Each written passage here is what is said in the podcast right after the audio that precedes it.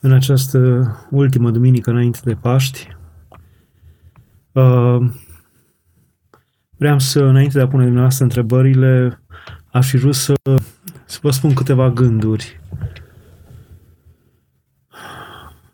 legate de tot de perioada aceasta de pandemie și de tot ce s-a întâmplat. În primul rând că nu avem ce să acuzăm pe nimeni am auzit în ultimele săptămâni acuze, asta e din cauza, unii spuneau din cauza creștinilor, alții spuneau din cauza păgânilor, alții spuneau din cauza uh, pierderii credinței, alții spuneau, nu știm, sunt tainele lui Dumnezeu, de ce a îngăduit, uh, nu a vrut neapărat, a îngăduit, și v-aș da exemplele pe care Mântuitorul le-a dat el a spus, uh, a vorbit de niște samarineni care au fost tăiați de Irod într-o răscoală lor și sângele acestor samarineni a fost, a fost uh, amestecat cu sângele mm, idolatru a unor jerfe și toți au acuzat că dacă s-au nimerit să fie acolo, să fie ei cei, uh, cei răniți, cei tăiați, ă, aceia sigur au fost mai păcătoși. Mântuitorul a spus, vă spun vouă că nu. Și tot Mântuitorul spune, ați auzit că a căzut turnul Siluanului peste 18 oameni trecători, întâmplători pe acolo. Credeți voi că aceia erau mai păcătoși decât voi? Vă spun vouă că nu. Și că toate acestea s-au întâmplat ca să înțelegeți că dacă nu veți, ă, nu veți avea grijă, nu vă veți îngriji, nu vă veți pocăi, toți veți sfârși la fel. În înțelesul că uh, înțelesul principal pe care îl dădea Mântuitorul era, spunea că toți vom sfârși la fel, adică ne pregătiți pentru moarte. Deci, asemenea necazuri, asemenea încercări sunt îngăduite de Dumnezeu ca să ne pregătim pentru acest pas mare al morții, care este de fapt cel mai mare. De fapt, viața creștinului e o pregătire pentru trecerea dincolo la viața desăvârșită, viața deplină, pentru pentru întâlnirea cu Dumnezeu. Viața creștinului este o pregătire pentru a te întâlni cu Dumnezeu. Uh, să te poți întâlni cu Dumnezeu așa cum se cuvine este cel mai mare lucru. Cel mai mare lucru. În funcție de cum te vei întâlni cu El, va fi toată veșnicia. Așa, da, de pregătirea, de atenția pe care ai dat-o pentru această întâlnire cu Dumnezeu, Bineînțeles că de acum avem o anumită, anumită întâlnire, dar e o întâlnire așa, ca și cum la vedea în, în uh, poză pe cineva, ca și cum i-am cunoaște viața din cărți, ca și cum am auzit de la prieteni ca cum e acela, pe când atunci te vei întâlni cu el față către față. Uh, cred asta, că tot ce se întâmplă, Mântuitorul ni le-a dat, uh, le-a îngăduit peste noi ca să fim pregătiți pentru această trecere mare trecere. De fapt, viața aceasta este ca o... Viața aici, pe pământ, e ca o mică prefață de două, trei pagini. La o carte, noi ne scriem prefața. La o carte care va fi în funcție de cum ne scriem noi prefața. Acum știți, prefața spune în, în, în mic cam cum este cartea, o rezumă, o explică, trimite niște, trimite niște raze de lumină ca să înțelegem ce se spune în toată cartea și noi scriem această prefață, în funcție de cum ne scriem noi, va fi tot restul cărții. Și restul cărții va fi de mii de pagini. Noi trăim aici pe pământ două pagini, trei. Ceea ce vom primi dincolo, ceea ce vom aștept, așteptăm dincolo, sunt mii de pagini și în funcție de cum scriem această carte, această prefață, în funcție de asta vom trăi și ne scriem cartea sau ne este scrisă cartea dincolo, noi ne scriem Ehm, pe de altă parte, da, deci spunem, nu putem acuza pe nimeni, nu știm de ce Dumnezeu a îngăduit, dar cu siguranță are folosul acesta ca să nu murim și noi nepregătiți. Ăsta e motivul principal. Ehm, a muri nepregătit este înfricoșător, dar uh, privind din altă perspectivă sau din alte întâmplări ale Vechiului Testament de data aceasta, ehm, exact cum patriarhul nostru a găsit în rugăciunea care se zice la ora 12 în toate bisericile și a spus încetează această boală molipsitoare, această epidemie, precum a încetat oarecând în vremea lui David pedeapsa asupra poporului, dacă citiți cu atenție în uh, regi, uh, întâmplarea aceasta în care, într-adevăr, Dumnezeu a îngăduit o epidemie de ciumă uh, asupra poporului, uh, această epidemie a fost îngăduită datorită unui păcat al lui David.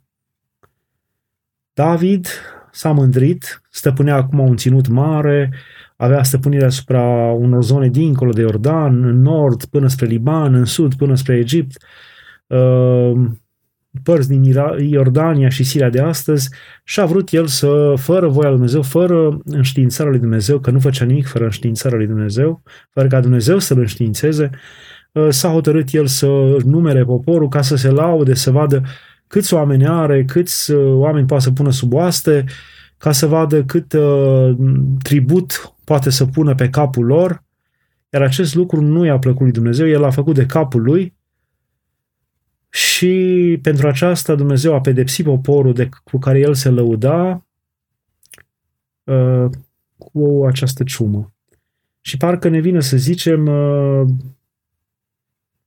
că și noi care suntem, cum să zic, urmașii lui David, în credință, noi creștinii, probabil că avem și noi vinovăția noastră în această îngăduință a lui Dumnezeu peste popor a, a acestei pedepse, acestei epidemii. Și noi creștini în frunte cu noi, preoții și cu ierarhii, avem și noi vinovăția noastră, aceea de a ne fi lăudat, exact cum David s-a lăudat, aceea de a se comporta triumfalist și plin de enfază, și aceea de a se lua după alții, pentru că David uh, s-a luat după alții care și ei făceau alți împărați ai lumii în vremea aceea, care făceau și ei această numărătoare a populației. A ne lua după alții, a nu ne lua după legile lui Dumnezeu și după rânduiala lui Dumnezeu, ci a ne lua după cum fac alții. Uh, cred că astea sunt, dacă este să ne găsim niște păcate pentru care poate Dumnezeu a îngăduit, nu, nu zic că astea sunt. Le presupun. Uh, sunt mândria noastră, părerea de sine, începând de la cei mai mari, de la conducătorii noștri, trecând prin ierarhie și prin preoțime până la ultimul creștin, mândria noastră și al doilea, faptul că lăsăm cu ușurință legea lui Dumnezeu și ne luăm după alții și vrem și noi să fim în ton cu alții, să fim la modă. Acestea ar arăta Cartea Vechiului Testament că sunt greșelile noastre. Acum o să mă uit pe uh, prima întrebare. Părinte, ce ne sfătui să facem în săptămâna patimilor ca să fim lângă Dumnezeu și Maica Domnului? Cum să fim mai aproape de Dumnezeu și în situația aceasta? Păi, în primul rând, uh, fiind în situația aceasta, în sensul că nu puteți merge la biserică, mai aproape de Dumnezeu puteți fi uh, prin uh, faptul că citiți și recitiți uh, capitolele legate de patimile Mântuitorului din Evanghelii. Uh, aproape toate cele patru evanghelii, dar mai cu seamă Evanghelia lui Ioan, sunt niște prezentări ale patimilor și învierii Mântuitorului. Aproape toate evangheliile, uh, partea primară, primii trei ani de copilăria Mântuitorului și cei trei ani de propovăduire, sunt doar o parte premergătoare și introductivă la patimile Mântuitorului. Uh, de exemplu, la la Luca uh, până spre capitolul 14, de fapt până la capitolul 13 se vorbește de faptele Mântuitorului, de, începând cu capitolul 13-14 se vorbește de începutul călătoriei Mântuitorului, ultima sa călătorie spre Ierusalim, de la capitolul 14 până la 23 numai despre călătoria, ultima călătorie spre Ierusalim, prevestirea patimilor, patimile Mântuitorului și moartea lui și după aceea învierea lui. Deci, Evangheliile sunt niște mici, au o mică introducere uh, cu viața Mântuitorului până la patim, patimile sunt cuprinsul și toate evenimentele din jurul patimilor și învierea este uh, sfârșitul Uh, la ce mai zis la Evanghelia de la Ioan, în care pur și simplu primele 10 capitole sunt introductive, vorbesc despre Mântuitorul, despre faptele lui, despre bobotează, botezul lui, începând din capitolul 10, sfârșitul capitolului 10, începe prezentarea patimilor Mântuitorului până în capitolul 21, când este învierea. Până în capitolul 21 sunt, deci, e mai lungă prezentarea patimilor, 11 capitole și învierea, decât uh, toate cealaltă parte a vieții Mântuitorului. Așa încât cred că a venit vremea pentru noi creștinii să recitim Evangheliile și cu atenție să le citim, mai ales în partea aceasta esențială a patimilor Mântuitorului. Despre aceste patimele Mântuitorului, Mântuitorul ne spune voi veți plânge și vă veți stângui, pentru că ei vorbea de plângerea apostolilor pentru ceea ce vor vedea că se întâmplă cu Mântuitorul, cu Stăpânul, cu Domnul lor și, și lumea va râde și se va bucura, dar uh, lacrimile voastre se vor preface în bucurie și bucuria voastră nu va putea lua nimeni de la voi. Să știți că acesta e un adevăr veșnic, adică în această recitire și uh, coborârea inimii noastre alături de inima Mântuitorului în, în, în durerile ce au fost acolo, în patimile acelea, coborârea minții noastre, uh, lepădarea și întoarcerea de la egoismele noastre și de la gândurile numai despre noi și numai despre noi la patimile Mântuitorului, uh, au la început aspectul acesta al tristeții noastre, al mâhnirii noastre, dar această mâhnire și tristețe incredibil se transformă în bucurie. Ne dă Dumnezeu o bucurie despre care părinții o numeau tristețe strălucitoare. Tristețe strălucitoare. Uh, așa încât vă îndemn să citiți aceste capitole care și să le rețineți totdeauna în minte Mântuitorului care totdeauna vă vor aduce o, o strălucire a bucuriei în orice tristețe, în orice tristețe. Sunt izbăvitoare. Amintirea patimilor Mântuitorului sunt izbăvitoare. Uh, altă întrebare. Să rămână părinte, am o nelămurire, vă rog să-mi spuneți care a, care a fost primul preot, Melchisedec sau Aron? Mulțumesc, Doamne ajută.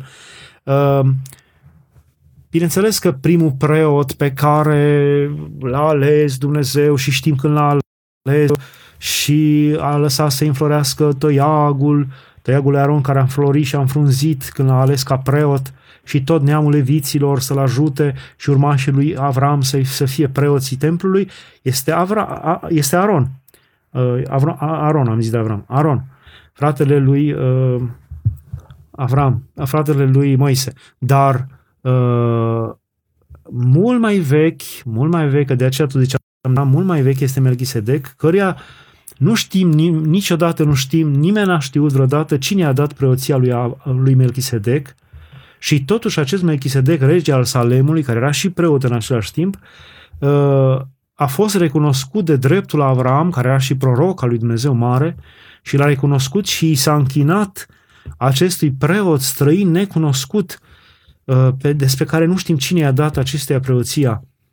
Uh, om care nu era sub lege, încă nu a apărut legea Vechiului Testament, om, care, om, om de care nu știm aproape nimic, despre care Pavel zice că uh, au astfel de preoție, astfel de arhierie avea, arhierie avea și Mântuitorul, pentru că nu i-a dat-o nimeni, o avea direct de la Dumnezeu sau Mântuitorul era însuși Dumnezeu, era și arhiereu și preot în același timp, deci n-a primit-o de la nimeni Mântuitorul și a zicea avea preoție după rânduiala lui Melchisedec, adică așa cum Melchisedec a avut o preoție pe care nimeni nu i-a dat-o și nu știm despre ea cum a primit-o, așa Mântuitorul are o preoție pe care nu a primit-o de la nimeni, ci o are el. Deci Melchisedec este mult mai vechi, mult mai vechi uh, decât uh, Aron. Dar uh, preoția instituționalizată, clară, care știm de unde vine și cum este dată, a venit prin Aron. Preoția aceasta specială, unică, excepțională, care a venit direct de la Dumnezeu, o avem Melchisedec sau am auzit-o la Melchisedec și știm că și Mântuitorul este așa. Uh, altcineva mă întreabă de ce în Biblie se spune că nu să nu ne închinăm la chip cioplit, iar în biserică hmm, Așa? Iar în biserică avem icoane și moaște sfinte, care este logica. Bine, dar Uh, e vorba de o paralelă care se făcea între poporul evreu și uh, lumea egipteană, poate cea mai idolatră lume cunoscută, uh, un amestec al tuturor, tuturor credințelor idolatre ce era în Egipt atunci, închinări la, la zeități care erau făcute din aur, din argint, din lemn și se închinau lor și le credeau prezente acolo și era sacrosant să nu te atingi de această statuie și fiecare își făcea după acele statui sacrosante, unice, își făcea statuete micuțe pe care le ținea în casa lui, în dulapul lui, cum așa avea Avram înainte de a deveni închinător la, la Dumnezeu, cel adevărat, unicul. Uh, asemenea statuete nu le-a mai crezut Avram că sunt Dumnezei și au făcut cerul și pământul uh, și a plecat din casa lui și, și, și, și uh, a căutat pe Dumnezeu cel adevărat și Dumnezeu l-a, și l-a găsit pe Dumnezeu cel adevărat și Dumnezeu i-a spus să iasă din casa lui tocmai ca să scape de această idolatrie, să-L poată cinsti pe Dumnezeu cel unul și adevărat.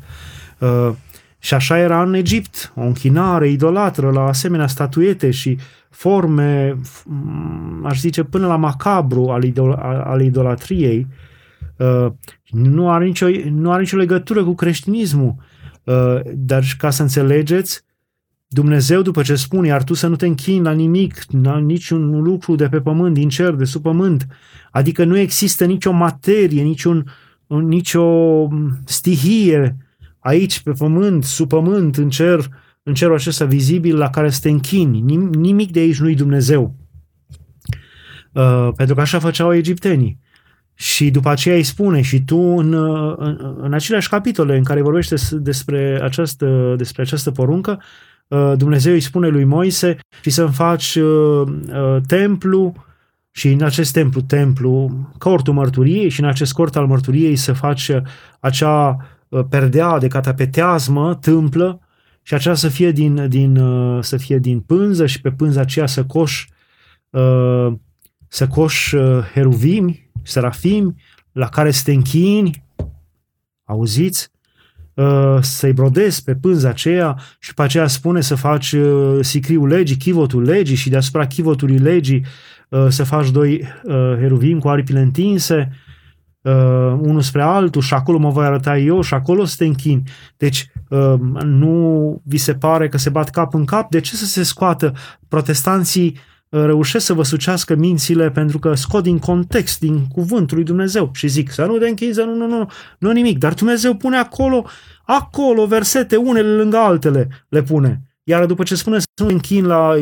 Pentru că de fapt evrei când se închinau acolo în direcția uh, chivotului legii și în direcția tâmplei pe care erau brodați îngerii, nu se închinau acelor îngeri, ci lui Dumnezeu care stăpânea peste acei îngeri și nici măcar nu erau îngerii acolo, ci erau doar chipul lor. Deci de atunci cumva era închipuită icoana. Noi nu ne închinăm nici la uh, nici la pânza pe care e pictată icoana, nici la lemnul, nici la culori, nici la nimic, ci doar că între prototipul din cer, care este între, între, între Dumnezeu, să zicem, sau Maica Domnului sau Sfinți și icoană, există o legătură, există o asemănare care transportă și aduce harul dumnezeesc. Asta e altceva și o întreagă poveste legată de ea. Noi ne închinăm lui Dumnezeu. E ca și cum tu uh, ai în casă uh, o, o poză cu mama ta și n-ai mai văzut-o de mult și când o vezi, ți-e dragă de ea și o iei în brațe și o pupi. Păi și înseamnă că te-ai închinat la acea poză? Înseamnă că o cinstești de nu mai poți și că dacă, da, da, dacă, dacă cineva ar da în acea poză sau ar arde-o, nu te-ar durea? Pentru că e chipul mamei tale, chiar dacă nu-i mama ta. Așa este și pentru noi icoana. Uh, Georgiana, de ce în Biblie se spune că nu, să nu ne închinăm la chip cioplit? Da, tu ai zis. La Vinia, părinte, cum putem ști care e voia lui Dumnezeu cu privire la o relație în care se amână căsătoria probabil de frica responsabilității. În general, dacă se amână, nu prea e...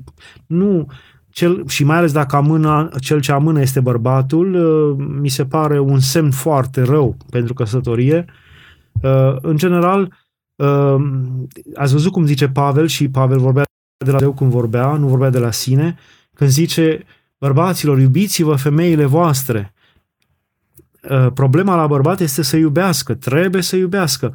Dacă nu iubește și iubirea, iubirea chiar, iubirea uh, dorește, iubirea uh, vrea să încheie cât mai repede, trebuie să fie acel bărbat atât de hotărât și atât de drag să-i fii, încât să zică, dacă mâine am merge numai noi doi și doi nași și preotul am face căsătoria acum, dacă aș afla, atât de mult trebuie să te iubească acel om, acel bărbat, încât să zică, să-i fie drag, să vrea să stea numai cu tine și să stea cu tine responsabil cu tine și cu, și cu uh, uh, îngăduința lui Dumnezeu și cu binecuvântarea lui Dumnezeu, nu numai de capul lui și cum îi place lui, să profite numai de plăcerea trupească și restul să nu-și ia nicio responsabilitate, ci să-i fie așa de drag să fie cu tine și să-și ia toate responsabilitățile, să te ia pe tine ca pe o responsabilitate veșnică de care vrea să, să, să se țină și vrea să te poarte, să nu-și poate imagina că poate trăi cu tine, atât de mult încât că să nu-și poate imagina că poate trăi fără tine, așa de mult încât uh, așa trebuie să fie dacă nu e așa, nu este acela pe care trebuie, cu care trebuie să te căsătorești. Uh, încât dacă ar afla că tu peste 5 zile vei muri, el s-ar căsători cu tine peste 2 zile sau mâine. Înțelegeți? Nu-i pasă de asta, pentru că lui e drag de tine și te vrea pe tine și te dorește pe tine. Așa ar trebui să fii un bărbat, iar dacă amână, deja e un semn foarte, foarte prost. În general, la un bărbat, amânările și tergiversările și nehotărârile sunt cele mai proaste, uh, uh, ceea ce dezamăgește cel mai mult o femeie. Și, în general, ce e mai rău pentru un bărbat e asta. Ajută, Părinte, cum putem scăpa de păcatul mândriei și de a judeca pe ceilalți. Mulțumesc din suflet. La niciun păcat, la niciun păcat Dumnezeu nu spune asemenea, nu, nu e atât de aspru decât ca la mândrie. Uh, păcatul de căpetenie, păcatul începător al tot rău pe care l-a făcut diavolul încă dintr-un începuturi, uh, de exemplu, nici măcar la lepădarea de Dumnezeu. Nu ni se spune că e așa de grav ca aici. De exemplu, aici ni se spune clar, Dumnezeu celor mândri le stă împotrivă. Foarte clar, Dumnezeu celor mândri le stă împotrivă. Vă dați seama ce grozavă cuvânt, ce grozavă uh, remarca lui Dumnezeu. Și atunci, cum să scap de mândrie? Dacă vrei să nu stea Dumnezeu împotriva ta, nu te mândri. Adică, măcar ține la pielea ta. Gândește foarte sincer, mă, pe cine nu vreau să-l am dușman? Pe Dumnezeu. Oricine altcineva, hai că te mai descurci, că te ajuți cu Dumnezeu. Dar cu Dumnezeu, dacă l-ai pe Dumnezeu, păi gândiți-vă, dacă un mare om de stat s-ar fi ție împotrivă, dacă serviciile secrete americane, dacă ți-ar fi împotrivă și Trump ar fi împotriva ta, păi ai fi distrus. Unde să te ascunzi pe planetă? Cine te-ar feri pe tine de serviciile secrete care te-ar căuta pretutindeni? Dar dacă Dumnezeu stă împotrivă, ceea ce e de 100 de mii de ori mai învicoșător decât oricine de pe pământul ăsta, așa încât vă îndemn, nu cred că există ceva mai, mai grozav decât asta, uh, vă îndemn, feriți-vă, feriți-vă, feriți-vă, feriți-vă ca de foc. Și nu numai că Dumnezeu stă împotrivă, ci la opusul mândriei, la smerenie Dumnezeu acestora le dă har, iar celor smeriți Dumnezeu le dă har. Și harul este totul. Harul este totul. Deci fără har nu are sens nimic. Uh, știți de ce zic că n-are sens nimic? Exact cum zice Sfântul Serafim de Sarov, că rostul vieții omului pe pământ este să câștige Harul lui Dumnezeu, să câștige Duhul Sfânt. Ăsta e rostul trăirii omului pe pământ, niciun altul, pentru că prin har vine și credința, prin har vine și uh, vine și, vin și toate darurile, vine și liniștea, vine și pacea, vine bucuria, vine folosul de pe urma cele mai mici uh, fapte a ta, făcute de tine. Deci vine totul. Dacă nu ai har, nimic n-are rost. Și Mântuitorul însuși ne spune că harul trebuie să-l căutăm. Știți că noi ne gândim, mai ce să ne rugăm noi? Ce să ne mai rugăm noi dacă Dumnezeu știe dinainte tot ce avem noi nevoie? Că zice Mântuitorul, iar voi dinainte de vă ruga știe Tatăl vostru cel din cerul de ce aveți voi nevoie. Și atunci te gândești, oare are rost să, să mă rog eu ceva, să spun ceva uh, lui Dumnezeu, să-i transmit eu ceva când El știe mai bine decât mine de ce am eu nevoie? Și Mântuitorul ne spune așa, dacă voi răi fiind dați cele bune copiilor voștri, Oare dacă îți va cere copilul tău pâine, îi vei da piatră? Oare dacă îi va cere copilul tău uh, pește, oare îi vei da șarpe? Oare dacă îți va cere copilul tău ou, oare îi vei da spidă, zice Mântuitorul.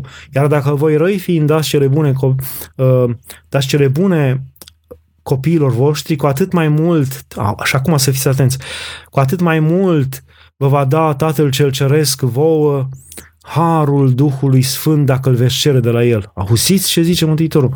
Deci, ne îndeamnă să cerem de la Dumnezeu harul Duhului Sfânt. Asta să cerem, nimic altceva. Uh, altă întrebare. Răzvan, Doamne ajută, Părinte, care este legătura între judecata personală și judecata neamurilor? Uh, foarte complicat e să vorbim de judecata neamurilor. Uh, nu avem o clară formulare undeva în scriptură că vor fi judecate neamurile în bloc ci numai în Scriptură ni se vorbește de judecata fiecăruia personală. Personală.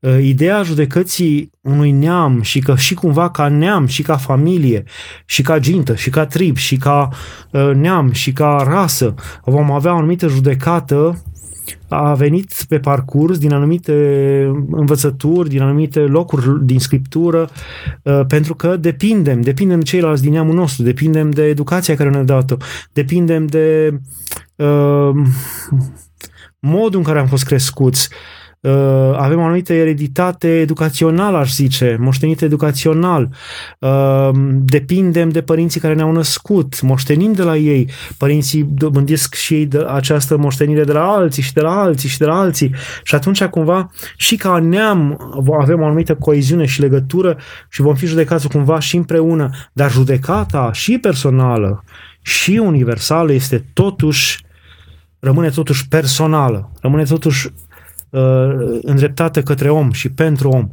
Uh, fiecare om va răspunde de propriile sale uh, păcate, de propriile sale greșeli, nu de ale altora.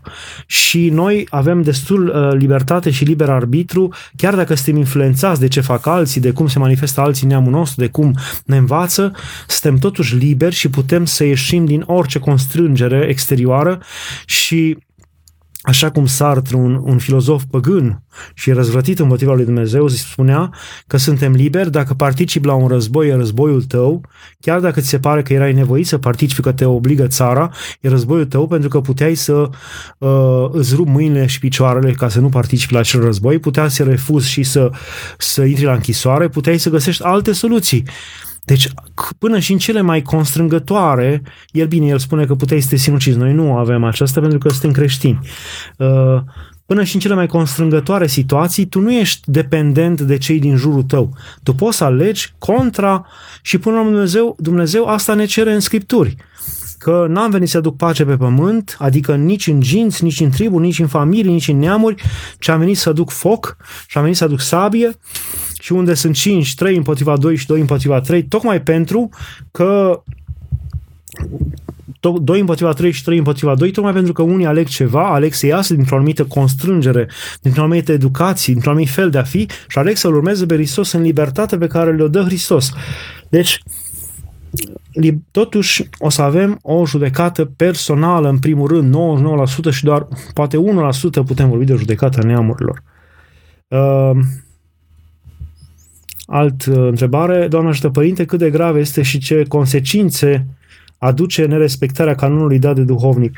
Mm, în general, duhovnicii nu vă vor da ascultări, vă vor, vă vor îndemna, vă vor uh, sesiza, vă vor îndruma să faceți canonul ăsta sau ălalt, rânduiala asta sau cealaltă, dar ascultarea este rară, să faci cu ascultare ceva este rar. Eu, cel puțin personal, nu prea dau ascultări, pentru că a da ascultare înseamnă a da cuvânt uh, asemănător cu cuvântul într-o anumită măsură, ca și importanță personală, ca și cuvântul Evangheliei, pe care trebuie să-l ții. Iar dacă nu-l ții, ai păcat, ai greșeală, uh, răspunzi înainte lui Dumnezeu. De aceea, în general, duhovnicii nu prea se, se grăbesc la ascultări. Ei vă îndeamnă să faceți aia și cealaltă. Uh, canonul pe care vi-l dă, vi-l dă să-l faceți, dar nu putem spune că e o ascultare. E un canon, e o epitimie, e o rânduială pe care ar trebui să o faceți, iar dacă nu o faceți, totuși, până și acesta, chiar dacă nu e o ascultare în sine, așa 100%, ci mai mult un îndemn, e o sfătuire, uh, dacă nu-l faceți totuși uh, o anumită, aveți cumva, se maschează într-o anumită măsură harul lui Dumnezeu de la voi. Se, se, e, nu, nu sunteți sub razele harului Dumnezeu de plin sau sunteți doar într-o mică măsură. Vă îndemn în general, când primiți asemenea ascultări de la duhovnici, să spuneți de la început, părinte, nu cred că o să fiu în stare, părinte, ce o să fac, că nu mă pricep, nu, nu reușesc, uh, decât să vă ambalați, să ziceți, dați-mi ascultare, părinte, să vă repeziți acolo și să vă dea ascultare și voi să nu fiți în stare să-l țineți. E foarte, foarte periculos acest lucru, foarte periculos.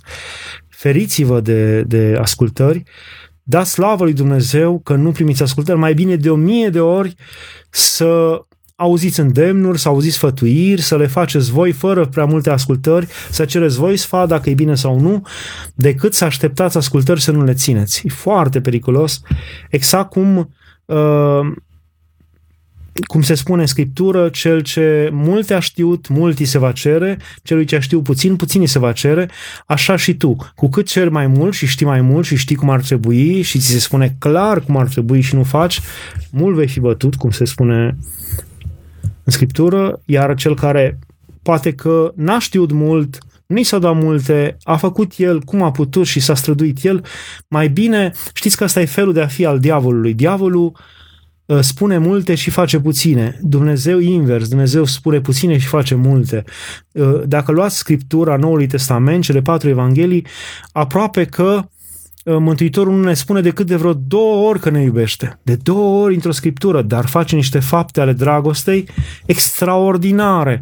De la toată mila care o are față de mulțimi, de la miile de minuni, de la dragostea care o are față de orice om amărât, de orice necăjit, până la răstignirea pe cruce și uh, toate celelalte sunt semne ale dragostei lui uh, fără umbră. Iar în vorbă, nu se laudă. Diavolul face invers. Așa și noi. Când cerem foarte multe ascultări și cu nu mai căutăm ascultări, ascultări, ascultări, ne asemănăm mai mult diavolului și în fapt suntem uh, nimic. Că și diavolul, când ne-a mințit în rai, ne-a spus multe, fă, fă, drege, nu știu ce, vei fi ca Dumnezeu și după ce am făcut, uh, a și fugit, nu mai era pe acolo. La fapte era înapoi. Uh,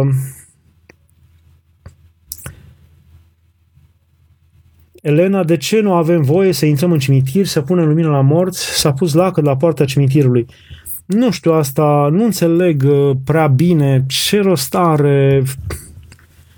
Probabil, eu mă gândesc așa, este un obicei la noi românii și un obicei frumos și un obicei deosebit ca în sâmbătă lui Lazar să se meargă la morminte, să se facă slujbe acolo, să fie cea mai importantă Uh, zi de uh, pomenire pentru morți din tot anul bisericesc și așa este, sâmbătă lui Lazar și probabil că de-aia au pus acum cu câteva zile înainte de sâmbătă lui Lazar lacăte pe sau au oprit intrarea oamenilor în cimitir pentru că se gândeau că vor intra oameni în cimitire, vor sta pe lângă morminte, se vor aduna unii cu alții și se vor îmbolnăvi. Sunt absolut convins că de asta s-a făcut. Iar după ce trece sâmbătă lui Lazar, peste câteva zile, cred că vor uh, deschide iară cimitirile pentru că sunt pustii. Uh, Mirela, Doamne ajută, îmi spuneți și mie, vă rog, cum să țin postul în săptămâna mare, mă refer la postul negru. Eu zic aici chiar să te sfătuiești cu duhovnicul și să spui și să fii foarte sincer în, în a te cunoaște pe tine. Doar tu te poți cunoaște pe tine. Doar tu îți poți da seama cât poți ține, ce poți ține, în ce fel poți ține postul.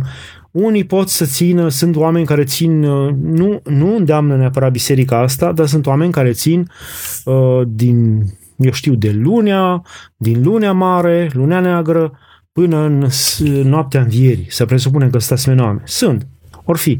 Dar trebuie să ai o constituție foarte puternică, trebuie să fii un om care să fie obișnuit cu așa ceva, pentru că dacă tu faci asta, te mai și mândrești, mai te uiți de sus și la alții, ești și terminat fizic, nu faci nimic, nu muncești nimic, n ajuns pe nimeni cu nimic, e și nervos, e și bosunflat, e și, uh, cum se zice, cu toate în jos în sus, uh, atunci n-are rost. N-are rost. Mai bine mâncai zilnic carne decât să... Nu trebuie să mâncați carne, vorba vine. Mai bine mâncai zilnic carne decât să mănânci carne de om. Uh, dacă tu, prin așa zisa ta postire, devii mândru, lăudăros, băgăcios, îndrăzneț uh, și te uiți de sus la ceilalți și și judești pe ceilalți, atunci mai bine lipsă. Nu. Mai bine nu. Uh, așa încât trebuie să vă cunoașteți pe voi și vă eu vă îndemn așa, în primele două zile să țineți măcar până la 12. Deci măcar până la 12 îndemn pe toți oamenii să țină. Acum, în funcție de bol, de cât de necăjiți, cât de bolnav sunt fiecare om, e fiecare om, cât de slab e, neputincios de a ține, dar, în general, măcar până la ora 12. Uh, miercurea mare, pentru că e miercurea în care a fost uh, uh, vândut Hristos de Iuda, de aceea ținem noi toate miercurile din an, pentru că în acea zi de miercuri neagră, urâtă, omul a vândut pe Hristos, om, omul, un om, și noi, prin el noi toți oamenii l-am vândut pe Dumnezeu pentru 30 de arginți, pentru nimic. 30 de arginți e, nu știu, nu vă puteți imagina, foarte puțin. Uh, mi se pare că au calculat unii, nu știu câți, 21 de dolari, ceva de genul ăsta. Atât. Cu atât l-a vândut Iuda pe Hristos. 21 de dolari. Uh,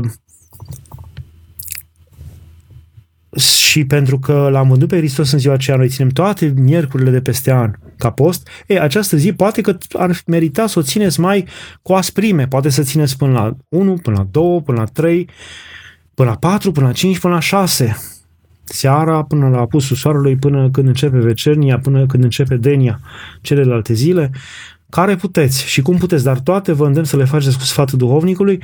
Joi nu este o zi așa de aspră de post, să știți că joi nu este o zi de post aspru, în amintirea cine cele taine la care a participat Mântuitorul împreună cu ucenicii săi, chiar este dezlegare la vin în ziua de joia mare.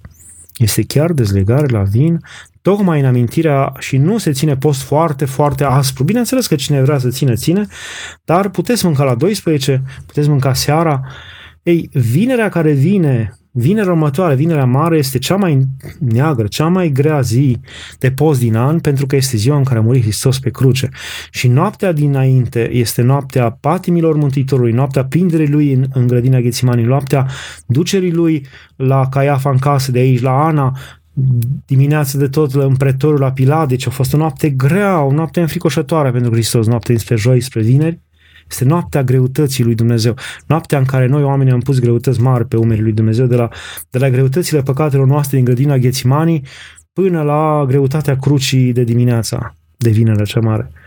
Așa încât cine va putea și vă îndemn să puteți, începând de joi seara, să nu mai mâncați, nici apă să nu mai beți, dacă se poate, măcar până vineri, înainte de prohod, Uh, știu că unii țin până în ziua de sâmbătă, sea, noaptea la înviere.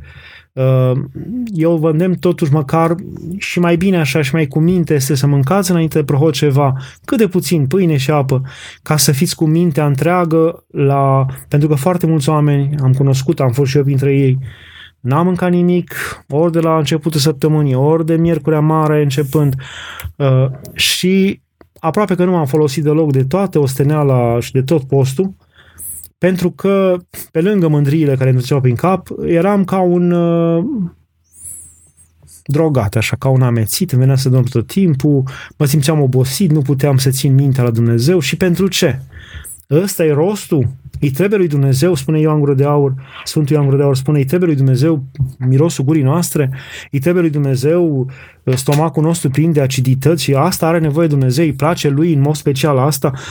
Nu, postul are rost atunci când și folosește atunci când el te smerește, atunci când el te odihnește, când el te îndepărtează atunci când El te face să te îndepărtezi de, uh, de, de a sta cu gândul la mâncare, de a sta cu gândul la ce să-ți mai faci, de a-ți pierde vremea. Înțelegeți? Atunci când nu ai pierzi vremea uh, și uh, nu mai stai să faci altceva, ci stai mai mult de Dumnezeu, atunci are rost postul. Și postul poate, poate că să mănânci foarte simplu, să mănânci apă, pâine, niște fructe, uh, atât și să nu stea mintea la altceva, dar tu să nu stai, adică tu cu inima și cu mintea ta să nu stai la durerile de stomac, să nu stai la ce o să mănânci unde să vină Paștile, cumva să ai ceva acolo la anumite, din anumite intervale în stomac, ca să nu stai cu mintea nici la durerile de stomac, nici la oboseala minții, nici la durerile de cap, nici la nu știu ce. Asta e rostul postului. Să te să simplifice viața și să te poți gândi mai mult la Dumnezeu. Și să, să, să subțieze puțin trupul, să te poți cumva plia mai aproape de Dumnezeu. Uh, Miruna, Doamne ajută, Părinte, cei care lucrăm de acasă și încă suntem în timpul programului când sunt denile, le putem asculta la radio chiar și așa lucrând? Da chiar și așa lucrând. Exact cum a spus acel monad din Pateric, care spunea, păi ce rost are părinte stareț să mă mai duc eu la rugăciuni, că nu țin minte la rugăciuni, nu țin minte la nimic, stau acolo și casc și mă uit la voi cum cântați și vă rugați. Și părintele stareț a zis, nu mai vrei să vin, nu mai vreau să vin. Bine, ia coșul ăsta, târnă, cum se zice în sud, coșul de nuiele, ia asta care era folosită până atunci la gunoaie, la gunoile, gunoiul de grajd și era plină de balegă și de mizerie și cu asta să uzi că era grădinar, se uh, udea grădina acel monah, cu asta să uzi tu, din, ducând în ea apă de la ciutură, de la fântână, la grădină. Și după vreo două zile de osteneală stupidă și absurdă acestui om care ducea, fugea repede cu cât mai rămânea câteva picături și cu cât se curățea, se curăța coșul, cu atâta picăturile nu mai rămâneau uh, să ducă până la grădină și s-a dus la Părintele Stare și a zis, Părinte, îți bagi joc de mine, pe nu se poate, nu se poate să, să uh, păstrezi nici măcar un, o urmă de, de apă în coșul ăsta.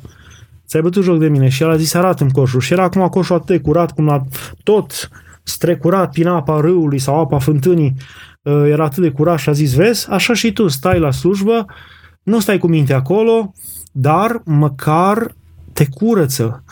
Slujba te curăță. Uh, v-aș da un, uh, o întâmplare, mă bucur să vă spun această întâmplare din viața Sfântului Varsanufie al Optinei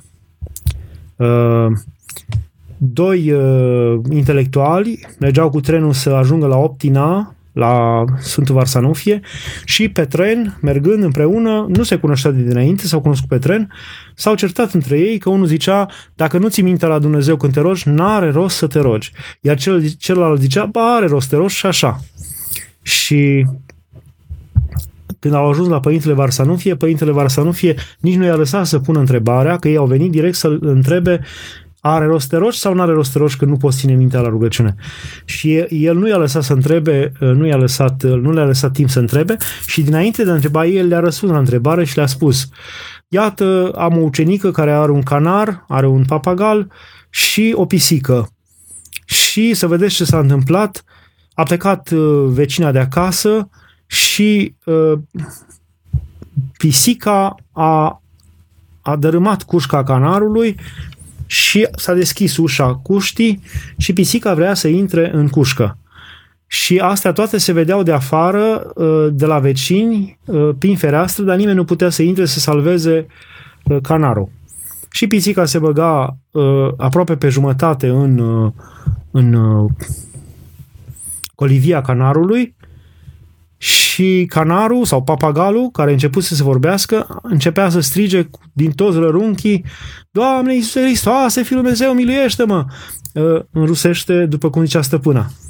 Și pisica când auzea că era și intonația stăpânei în glasul papagalului, pisica când auzea, se retrăgea speriată, se ducea, se uita prin toată camera, prin toată casa, unde e stăpâna, unde e stăpâna, că se auzea glasul stăpânei. Până când se liniștea și iară vrea să intre în cușcă și iară striga canarul cu intonația stăpânei, Doamne, se Hristoase, miluiește-mă! Și iară fugea pisica, iară se uita peste tot și așa s-a salvat pisica. Și le-a răspuns Sfântul Varsanufie la acești doi intelectuali, uite că Canarul habar n-avea ce zicea, se ruga, dar habar n-avea, dar pisica s-a învricoșat, s-a tulburat și nu l-a mâncat. Ei, așa și diavolul, ă, tu nu înțelegi ce zici, dar diavolul te aude și se înfricoșează și se cutremură de numele lui Dumnezeu. Se cutremură el de numele lui Dumnezeu. Așa încât vă îndemn să ziceți rugăciunea să ascultați la radio chiar și când lucrați sau faceți altceva, ca este de folos și așa. Se curăță mintea voastră ca și coșul acelui monah. Și se alungă și diavolul gândului interior. Uh, Milena, Doamne ajută Părinte, în una din intervențiile Sfinției voastre ne-a spus că putem citi cântările lui Moise. Ne puteți, vă rog, să ne spuneți despre ele? Este nevoie de binecuvântare de la duhovnic pentru citirea lor. Vă mulțumesc. Nu știu, da, bine, pentru orice e bine să ai până la urmă, mai ales când devine o rugăciune constantă pentru tine, dar nu în mod deosebit, pentru că cântările lui Moise sunt, sunt rugăciuni din Vechiul Testament, din cărțile Ieșire, Deuteronom, Numeri, uh, Levitic, deci din cele cinci cărți uh, ale lui Moise, Uh, din cele patru ultime de, din, de, din uh, Pentateuch uh, sunt aceste rugăciuni adunate ale lui Moise care sunt foarte, foarte, foarte frumoase, foarte frumoase. Merită să le citiți. Dacă puteți să luați binecuvântare, slavă Dumnezeu. Dacă nu, citiți-le că sunt de folos. Părinte, în afară de rugăciunile zilnice, psaltire și acatiste, ce mai recomandați să citesc în săptămâna patimilor?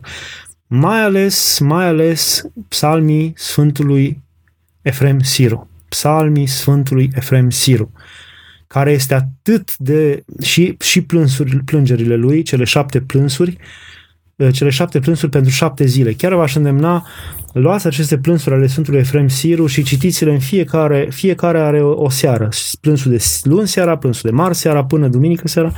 Ei, așa să ziceți în săptămâna asta patimilor, aceste plânsuri care sunt parcă scrise de noi înșine, parcă noi le-am scris, parcă despre noi e vorba.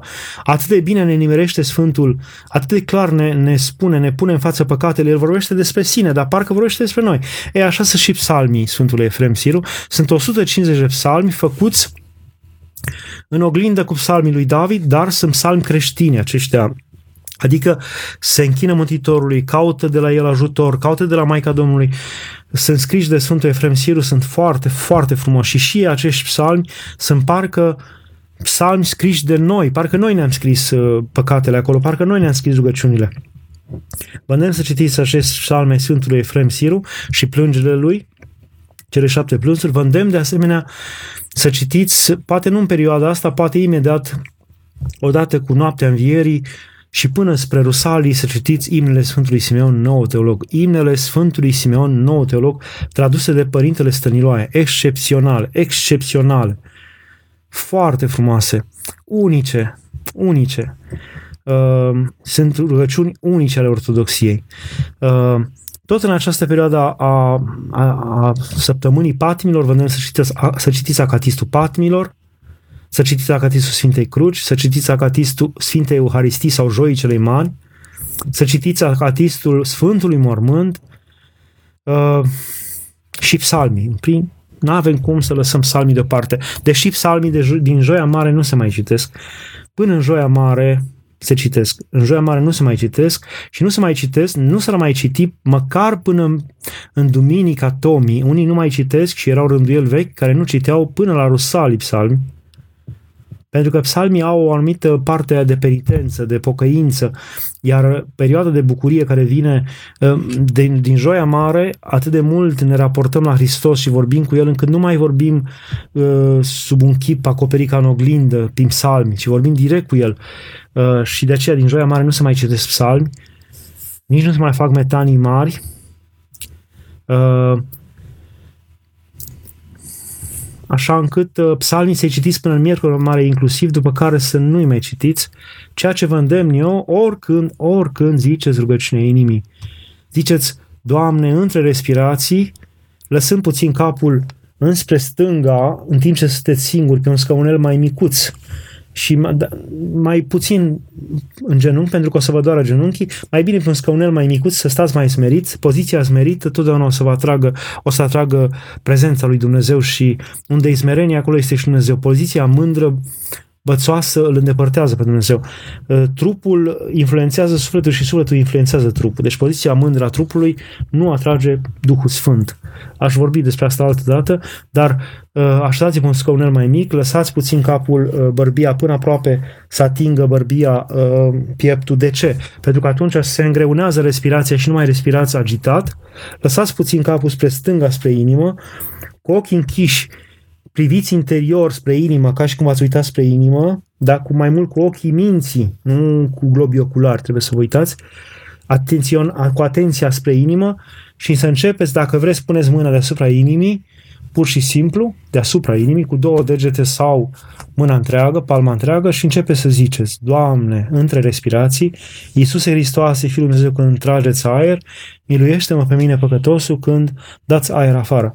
Și tot așa să ziceți, Doamne, dacă sunteți mai agitat, mai împrăștiat cu gândurile, rezumați rugăciunea inimii, spuneți-o mai scurt și ziceți, Doamne, Iisuse Hristoase, când trageți aer, miluiește-mă pe mine păcătosul fără Fiul lui Dumnezeu. Dacă sunteți și mai agitat sau mai, uh, mai tulburat sau eu știu, nu vă stă mintea deloc, acolo ziceți, Doamne Iisuse Hristoase, miluiește-mă. Puteți zice numai atât. Doamne Iisuse Hristoase, miluiește-mă. Doamne Iisuse Hristoase, miluiește-mă. Sau poți să zici doar, Doamne Iisuse, miluiește-mă.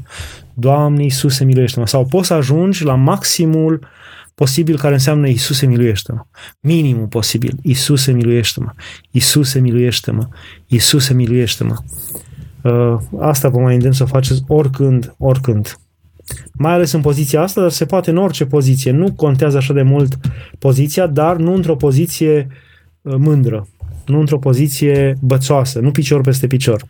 Nu stăm de vorbă cu Dumnezeu picior peste picior, cu nonșalanță și nepăsare. Uh, sunt preoți care deschid cartea sfântă. Ce părere aveți?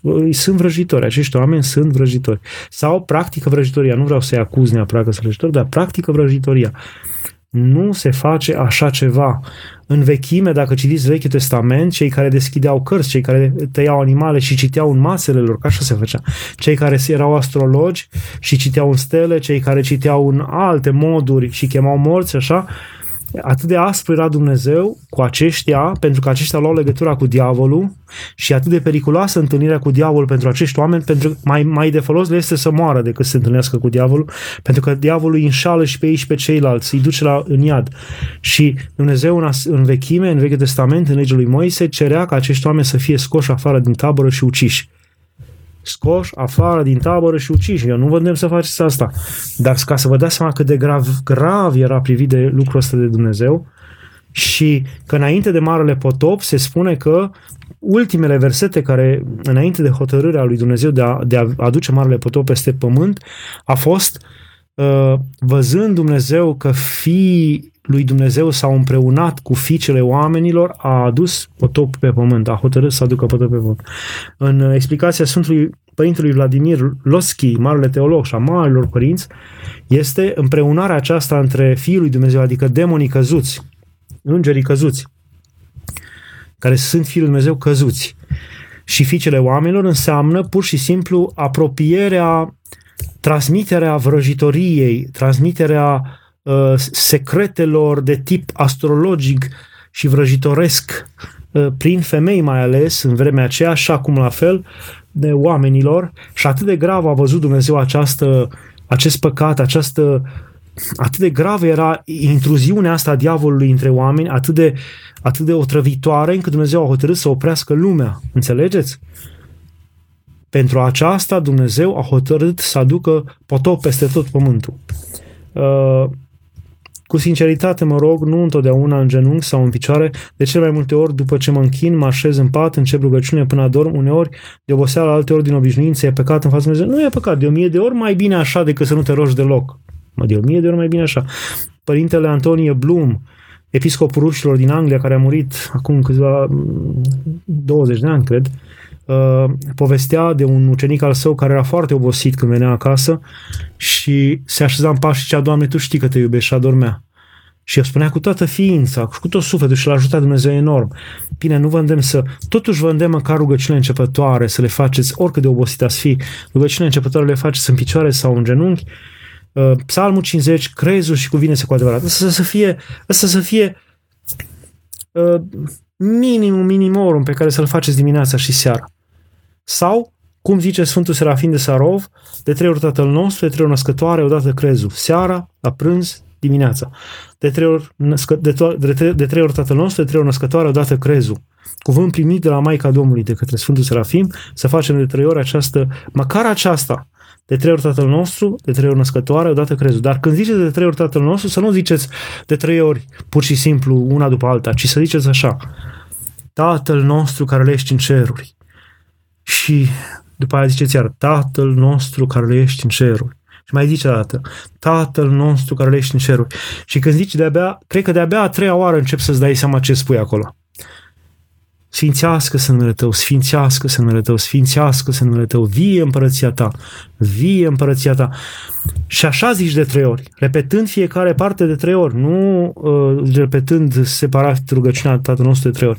Mai bine așa, zice-o așa și veți avea un mare folos sufletesc și duhovnicesc. Uh, măcar atâta să faceți și aceasta, dacă se poate, în genunchi sau uh, uh, în picioare. Mariana, sărut dreapta, părinte, vă rugăm să spuneți cât este bine în săptămâna mare să facem prohodul Domnului seara sau dimineața. Foarte bine, foarte bine. Prohodul Domnului putem să-l facem în tot anul, să știți, nu este, nu este nicio opreliște. Noi putem să ne aducem aminte de patimile Mântuitorului oricând, în toate vinele de peste an și nu numai în toate vinele de peste an. În toate zilele vom avea folos. Așa și cum canonul cel mare al Sfântului Andrei Criteanu, putem să-l facem oricând. Ce să fac dacă am momente de neliniște? Să te liniștești, pur și simplu să începi să zici, Doamne, Iisuse Hristoase, Fiul Dumnezeu, miluiește-mă că sunt neliniștită. Doamne, din fiecare stare sufletească să, să o transformi în rugăciune, să o transformi într-o cerere, să o transformi într-o într-o prezentare înainte lui Dumnezeu, să o transformi într-un vânt care bate în pânzele rugăciunii. Așa. Uh, Doamne ajută, Părinte, putem lua pași dacă nu avem molitva? Da, bineînțeles. Ce molitvă? Ce molitvă ar trebui? Nu știu despre... Nu știu că oamenii ar trebui să aibă o, o rugăciune. Molitvă înseamnă rugăciune. Nu știu că oamenii ar trebui să aibă o rugăciune ca să poată lua Paști. Nu știu. Paștile sunt pâine binecuvântată. Vinul nu se binecuvintează de către preoți, numai pâinea. Se binecuvintează, se stropește cu apă sfințită și peste ea se pune vin și se, uh, se mănâncă. Ea s-a, s-a, s-a obișnuit Paștile să se ia pentru că la început toți creștinii se împărtășeau în ziua de înviere. Toți creștinii. Nu exista unul decât cine știe ce rarisime situații oprite de duhovnici, dar de aceea este și acea rugăciune pe care a Sfântului Ioan Gură de Aur înainte de împărtășirea credincioșilor în noapte de înviere, pentru că toată lumea se împărtășea și Sfântul Ioan Gură de Aur zice să aveți grijă, nu cumva ne, uh, oameni care practică vrăjitoria sau care sunt eretici să vină să se împărtășească pentru că nu vă cunosc, pentru că nu vă știu, pentru că erau nenumărați. Toată lumea se împărtășea. Și pentru că noi românii am început să ne îndepărtăm de Sfintele Taine și nu ne-am mai împărtășit, pentru că totuși era atât de important și valoros acel moment al învierii în care toată lumea se împărtășea, noi l-am păstrat ca idee de a, ne, de a mânca paști, pâine și vin. Adică ne amintim că odată strămoșii noștri se împărtășeau toți în noaptea învierii și luăm pâine și vin. Dar nu trebuie o molitvă specială pentru asta. Uh, Doamne ajută Părinte, Săptămâna patimilor, deci viitoare, luni, marți, miercuri, joi și vineri se mănâncă o dată pe zi, iar vineri, sâmbătă deloc. Nu, joi chiar de două ori joi la prânz și seara, joi o zi mult mai ușoară, joi o zi care amintește de ziua cinei lui Dumnezeu, se bea și vin în ziua joi. Uh, nu vă îndemn neapărat luni, marți să mâncați numai o dată. Vă, vă îndemn măcar până la 12 să țineți post, dacă se poate mai mult până la 3, mâncați la 3 și mai mâncați puțin seara. Dacă puteți numai o dată, foarte bine. Miercuri, încercați o singură dată, dar numai cine poate, nu sunteți obligați la asta. Uh, după aceea, vineri nu se mănâncă, vă îndemnam vineri seara totuși să luați ceva ca să... Și după aceea se mai mânca joi dimineața după liturghie, fructe uscate și pâine puțin muiată în vin. Așa se, așa se dădea la mănăstirea Sfântului Sava. Și foarte frumos acest obicei. Puteți să faceți și voi asta și după aceea nu mai mâncau iară de, de, la, de, de sâmbătă, de la 11 ziua, nu mai mâncau după liturghie, nimic până la înviere și puteți face așa. Uh, Marcela să rămână părinte, ce rugăciune aș putea citi pentru copiii care nu au spor la învățătură?